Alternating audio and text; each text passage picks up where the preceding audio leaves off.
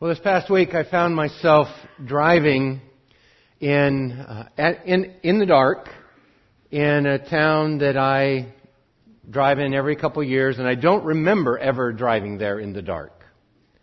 And so I would drive along, and I hate to admit this, but I would miss my turn.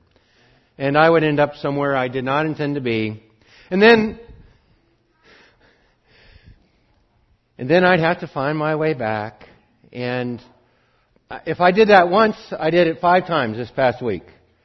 And I just got so sick and tired. In fact, one time I was, I was driving, I'd been to this place before, but never in the dark.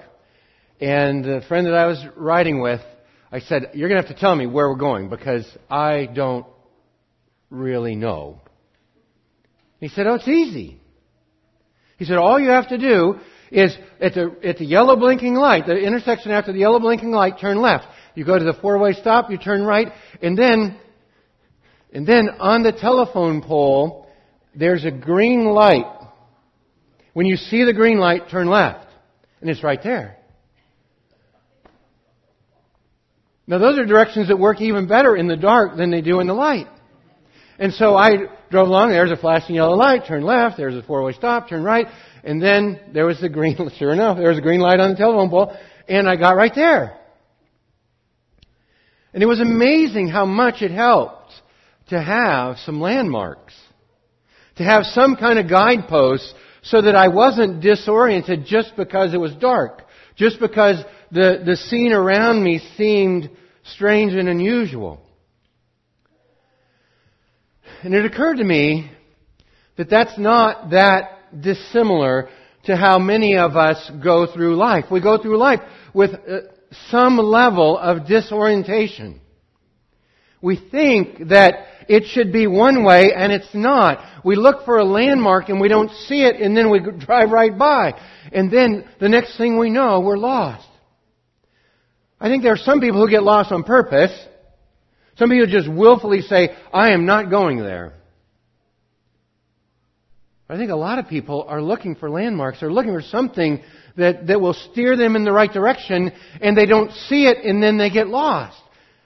And it occurred to me this morning that Romans chapter 8 gives us the landmarks we need not to be lost. It gives us, it gives us the orientation to where we are right now so that we can get from where we are now to where we need to be. And so I want to invite you to turn to Romans chapter 18 in hopes that like a good map, like a, um, a good set of landmarks, it will help you know where you are and where you're going.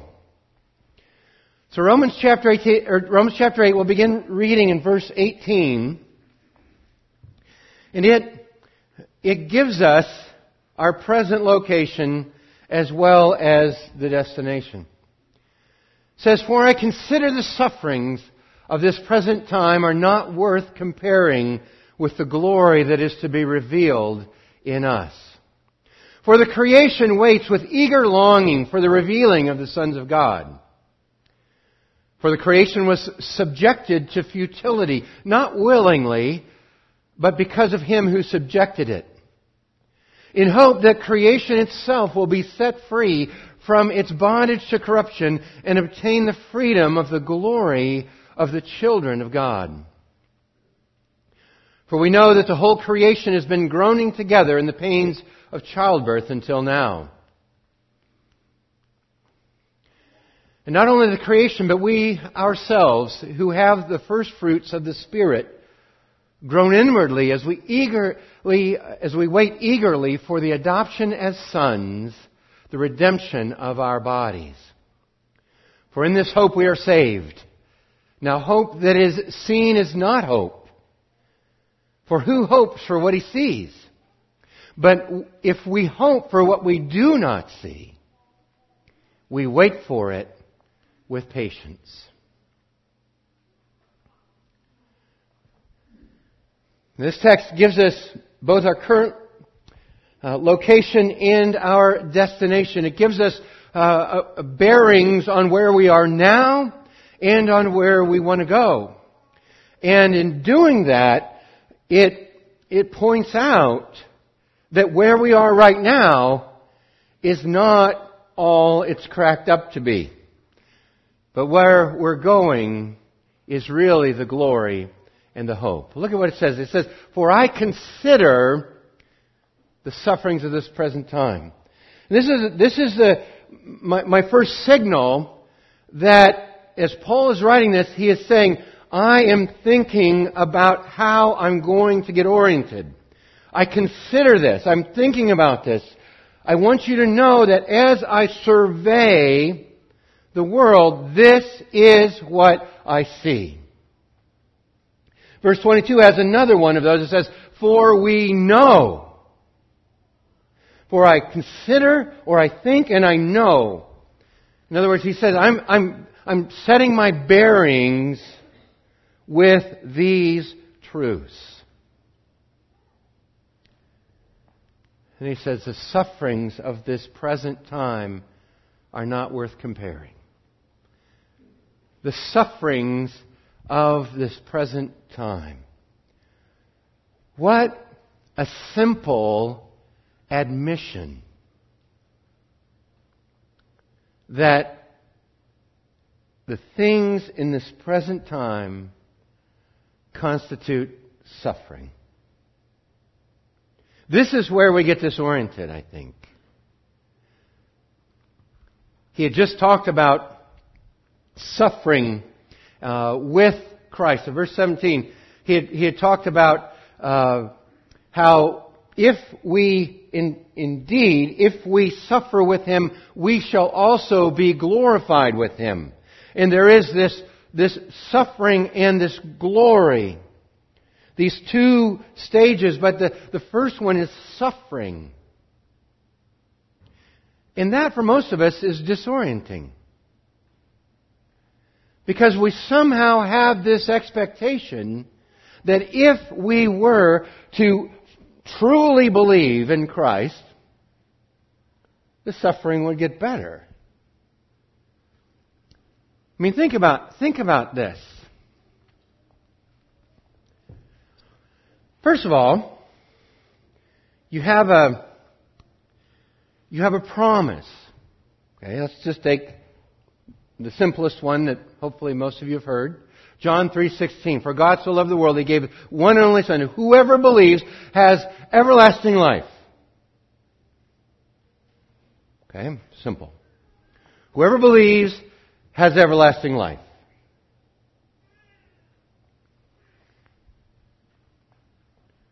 So when do you get this eternal life or this everlasting life? When do you get it? For God so loved the world, He gave His one only Son. Whoever believes has eternal life. Doesn't say whoever believes will, when they die and go to heaven, have eternal life.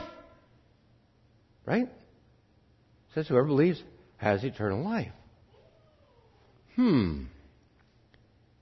Jesus said, I came that they might have life and have it abundantly. So I think about that and I think, hmm, I should be having, you know, abundant and eternal life.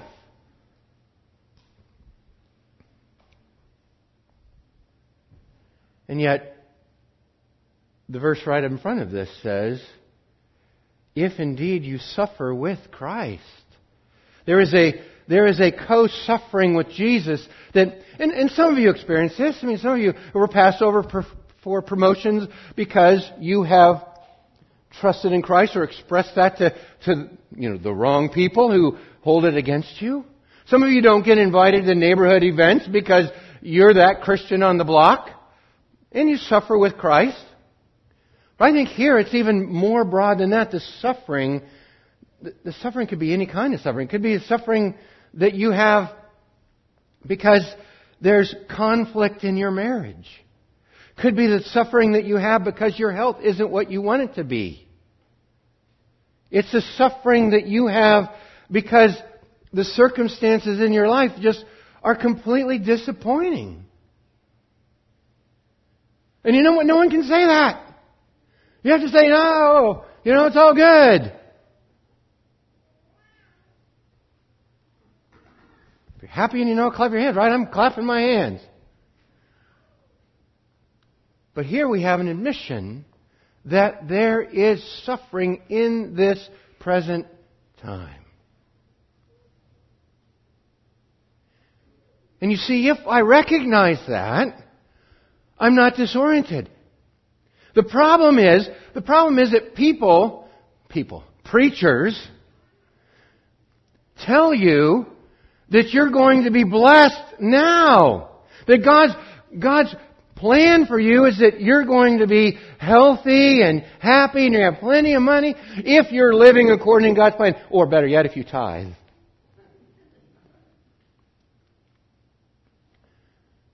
See that? Yeah, like scratch this out if that's the way you look at things. Because there is suffering in the present time, and you can count on that.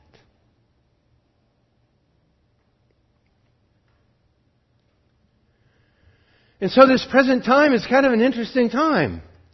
It's a time in which you have eternal life. You have this abundant life. And you have suffering. It's this time when you have your sins forgiven and the time in which you sin again. Romans chapter 7. Ah! What an awful time this is. It's a time, really, of the already and the not yet. When Jesus came, you see, he came, lived a perfect life, died, was buried, rose again, and he inaugurated a new era. What did he preach? He preached the good news of the kingdom. Kingdom is coming.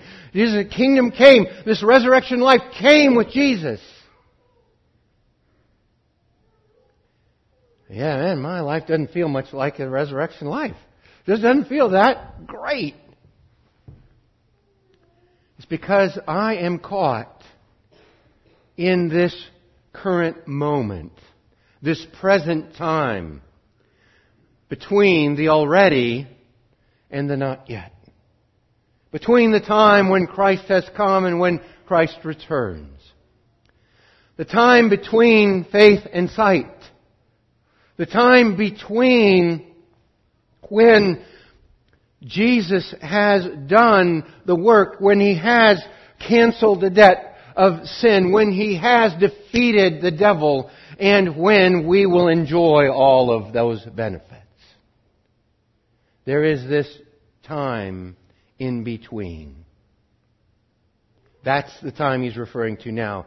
This present time. The sufferings of this present time. I consider that the sufferings of this present time are not worth comparing with the glory that is to be re- revealed to us. The, the good news is that this present time isn't all we have. See, that's, that's one of the, that's one of the chief benefits, in my estimation, of trusting in Christ is that there is a future and a hope. I mean, I just think of, I mean, Stephen Hawking passed away this past week, one of the most brilliant, you know, people of our generation, and he had no hope. This world is all there is. Even as his wife prayed for him, he, this, he thought this is all there is. And in one regard, that's disorienting, isn't it? Somebody that's smarter than us thinks this is all there is. And we say, how is that? What we have in the gospel is a promise of a better day. And that promise of the better day is not now. That promise of the better day is still in the future when, in fact, we experience all that Christ came to bring. That glory. And the glory that's coming is not uh, comparable to the present suffering. The present suffering orients us, orients us and says, this is where you are now, and the, the, the, um, the glory that's coming tells us where we're going to be. And when we confuse those two, we start looking around for some glory, some, you know, freedom from pain, some blessing, some riches, some, you know, great experience, and it doesn't happen to us. We're disoriented. And in fact, we're looking for landmarks that are still on the road ahead. And that's what he's saying here, is that ultimately, the present time is full of suffering, and the future the future is that glory that will be revealed to us. And so that's the, those are the bearings that I wanted to give you, because for me that really helps. That helps me know that all that I, all that I get when I'm a Christian, I don't, I don't experience right now. All that I hope for isn't mine right now. It's partly mine, but it's not all mine. And then he says, just for landmarks, just so you know where you are and where you're going, you need to know that the creation around you has the same problem. It's not just that I get frustrated by the suffering of the present time. He says creation itself gets frustrated. Creation, he says, waits with eager longing for the revealing of the sons of God. Creation waits with eager longing. This is a, this is a great uh, picture. In fact, it'd be hard for um, Paul to write this with any more passion or power. They, creation waits. But it doesn't just wait like I'm going to play a video game while I'm waiting. I'm going to pull out my phone and do something mindless. He says creation waits and it waits with eager longing. It, the, the, uh, the picture of this word is that it strains its neck looking for runners to round the bend, to, to come to the finish line. And you're looking around the corner for what's ahead. Creation is waiting, but waiting actively, looking for the revealing of the sons of God.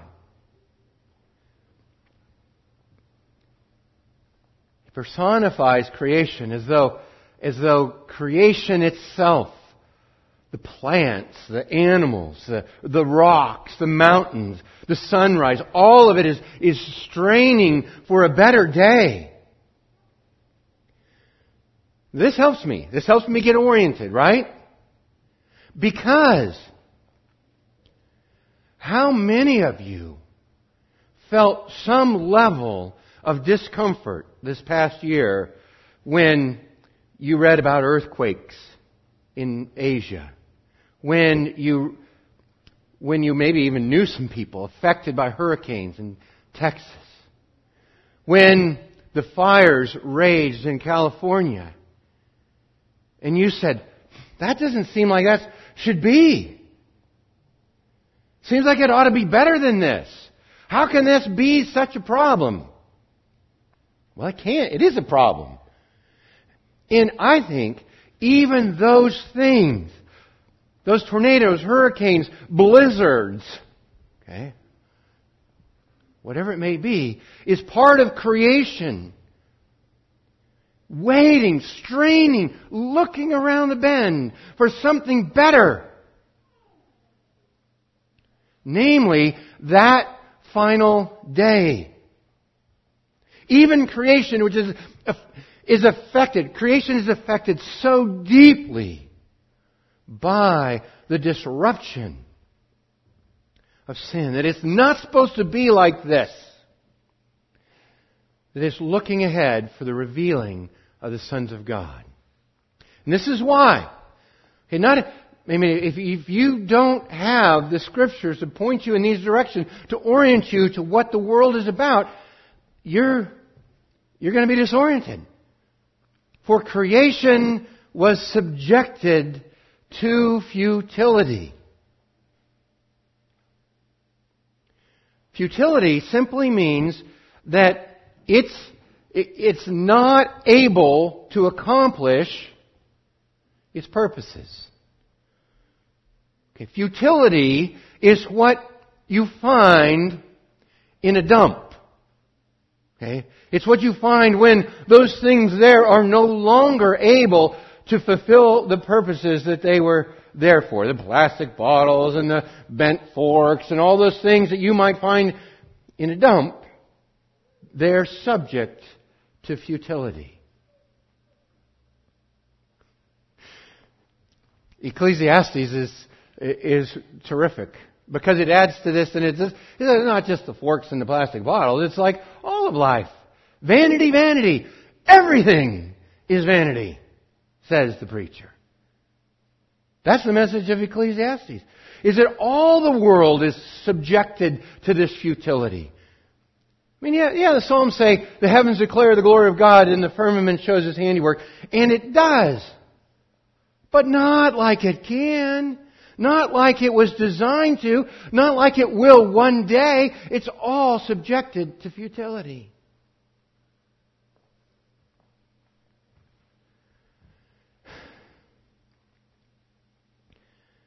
And that makes a difference to me. Because part of me is pretty upset that, you know, God doesn't stop natural disasters. That this world isn't better than it is. And yet, I'm told that creation is subjected to futility. And, and, and notice the, the, the interesting thing, not willingly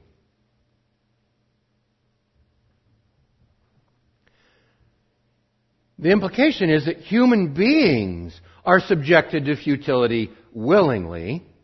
It was Adam and Eve who ate of the forbidden fruit. And yet, it was creation that was subjected to futility. Oh, Adam and Eve certainly experienced the, uh, the pain of that. But its creation subjected to futility against its will because of the one who subjected it. In other words, because God said that this is the way creation is going to be. I mean, this, let's go back to, to that, that story in Genesis of Adam and Eve. Once they had uh, eaten of the forbidden fruit, God said to, uh, to, Adam, because you have listened to the voice of your wife and have eaten of the tree, which uh, I commanded you, you shall not eat of it. Cursed is the ground because of you. And in pain you shall eat of it all the days of your life. And you and I, we're surprised, right? We're surprised that this, there are sufferings in this present time. No. Cursed is the ground because of you, and in pain shall you eat of it all the days of your life. Thorns and thistles it shall bring forth, and you shall eat the plants of the field. You are going to struggle with creation forever. And what this suggests, what this suggests is that creation is struggling. It's not what it should be. It's subjected to futility. And the cause of it is human. Okay, here's a, here's a little theological twist on your news, okay? Because that is one of the things that we struggle with, isn't it? it are human beings causing global warming? Okay? They may be. Okay, there may be, there may be um, emissions and uh, other things that are, that are causing problems in this world, but that's not the biggest problem. The biggest problem is also human caused, and that was caused by the first humans in the beginning when God cursed the ground, when God subjected this creation to futility. Which gives me some, again, gives me some bearings, right? I'm wondering, how do I react to this news? Do I Do I need to, to act differently to take care of the environment? Do I, do, do I need to vote for politicians that are going to take care of that? Do I need to buy from companies that are, that are going to be clean companies? What do I need to do here? Going to say that's a matter of your conscience, but, I mean, the mandate we have from God is to, is to, um, to have dominion over the world and to subdue it. So we are to act as, as God's agents and stewards of this planet. Yes. And recognize we're not going to get it all fixed up. I mean, we could have absolutely no carbon emissions and still have problems in this world. And still have extinctions and still have things die and decay and go extinct and all these, all these problems that we hate right now are part of what is happening in creation because of sin. And so, that's the way that I understand the, the, the theological underpinnings, you might say, for the news. That, it, that God made this world to glorify Him, to de, the heavens to declare His glory. It's subjected to futility, so it doesn't do it like it should. And it has all kinds of problems that are inherent now in creation on account of its curse. Because God subjected it to futility in hope that the creation itself will be set free from the bondage of corruption and obtain the freedom of the glory of the children of God.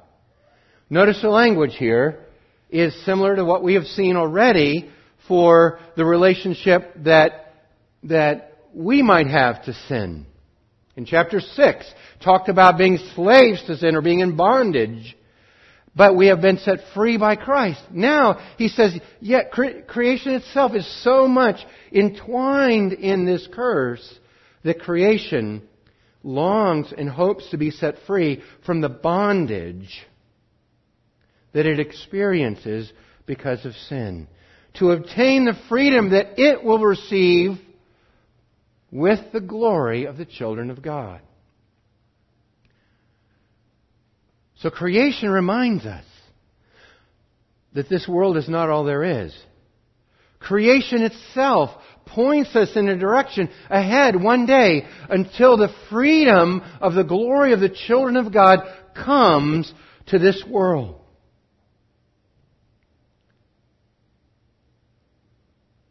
The certainty that we have of that has already taken place. The resurrection of Jesus. He has inaugurated this new life. He has inaugurated this new freedom. He has brought about in the beginning what we will one day fully experience. And so creation now is struggling itself along with us looking for that day.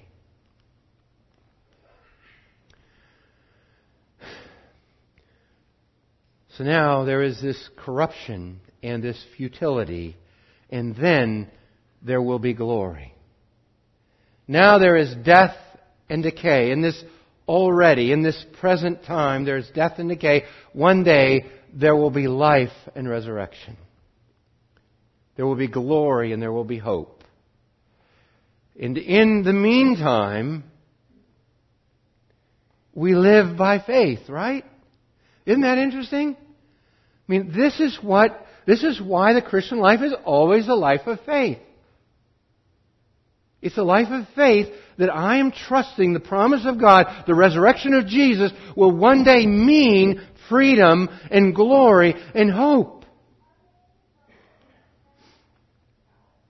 And here's this other signpost. We know, we know this, that all creation is groaning together in the pains of childbirth until now. All creation groans. And this is, a, this is an important word. It shows up twice more in the next three or four verses. This groaning. This, the, the groaning is a lament. It is a. Uh, I, I don't know if you've ever, not to, ever known somebody, okay, some other person, who's, who's been deeply hurt or who's had surgery or who's some, it's just an enormous pain and they're just, oh, they're just groaning. That's the word. And it's, the, the issue really is not childbirth. If you're like me, you're thinking, well, what's going to be born? That's not the point. The point is not the childbirth, the point is the pain. Literally, you could translate, all creation is groaning together and in pain together until now. That's what the hurricanes and the blizzards and the earthquakes are all about. It's all creation in pain.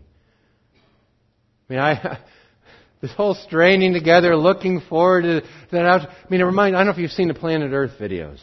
I mean, they're just some wonderful videos. And, and all of them, but my favorites are the ones where the plants grow up and then the sun goes across the sky and it shows the plants in time lapse. They're straining, right, for the sun. And then what's the very next thing show? It shows some animal just gobbling up another animal. It's like, that's awful! Yeah. That's what we're talking about in creation. It's not all like it should be. And all creation groans in pain. And so this, these things that we know and these things that we consider and we look around and we say, this is not how it should be, that helps us. It helps us not hope for material things or not, not hope for temporal things. But rather to set our hope on what's not yet. On the glory. On the promise. On the resurrection that God offers us. Purchased for us on the cross, guaranteed to us by the resurrection of Jesus. And just for what it's worth, that's why, that's why Good Friday and Easter are such a great celebration for the Christian church because those are, are our guarantee that something is coming that's better. That's the inauguration of the better day, even though we don't experience all of it right now. And so what are you supposed to do about this, right? How is this going to help you tomorrow? Well, I think the first thing that it does, first thing I hope it does for you, is that I hope it helps you understand the news. Well, more specifically, the weather report. I hope it helps you recognize that this world is not all there is, and it gives you your bearings, and it helps you say, my hope is eternal. That's what I hope it does. And then I hope it helps you to place your faith and your hope where it ought to be. 2 Corinthians 4 uses almost the same language, but it gives us a to-do item, you might say. Gives us something to put on our list for tomorrow morning. It says, for we don't lose heart. Right? The, the sufferings of this present time tempt me to lose heart. If I don't lose heart, though our outer self is wasting away, our inner self is being renewed day by day. Okay, this is the already not yet. Already not yet, my body's wasting away. Already not yet, my spirit is being renewed because I have this new eternal life inside me. For the light and momentary affliction suffering of this present time, is preparing for us an eternal weight of glory beyond all comparison. It's almost exactly the same language. You can't compare what is coming with what is now. In fact, if you take the depth of the valley now, it in no way compares to the glory of the height that's yet to come. And then here's a to-do item. For we look not at the things that are seen, but to the things that are unseen. You and I must pin our hopes on what is eternal, on what we cannot see. That's what it means to walk by faith in a world that is broken down and under the curse. Because the things that are seen are transient. They're subject to futility and corruption. They're born one time and die another time. And then they disintegrate. The things that are seen are transient, but the things that are unseen are eternal. And so I wanted to give you this morning some, some bearings to orient you so that when, when you experience the full blow of suffering, the unhappy, unwelcome visitor into your life, when you receive that, you won't be disoriented. You won't be knocked off course because you know what I expect in this present time is suffering. But what I know to be coming is glory. And so I'm going to look not at the things around here, not at this suffering, not at this disappointment, not at the pain I have in the relationships in my life, but I'm going to look to what is not seen. By faith. So that I might stand strong in the midst of this disappointment and suffering and pain. Let's pray.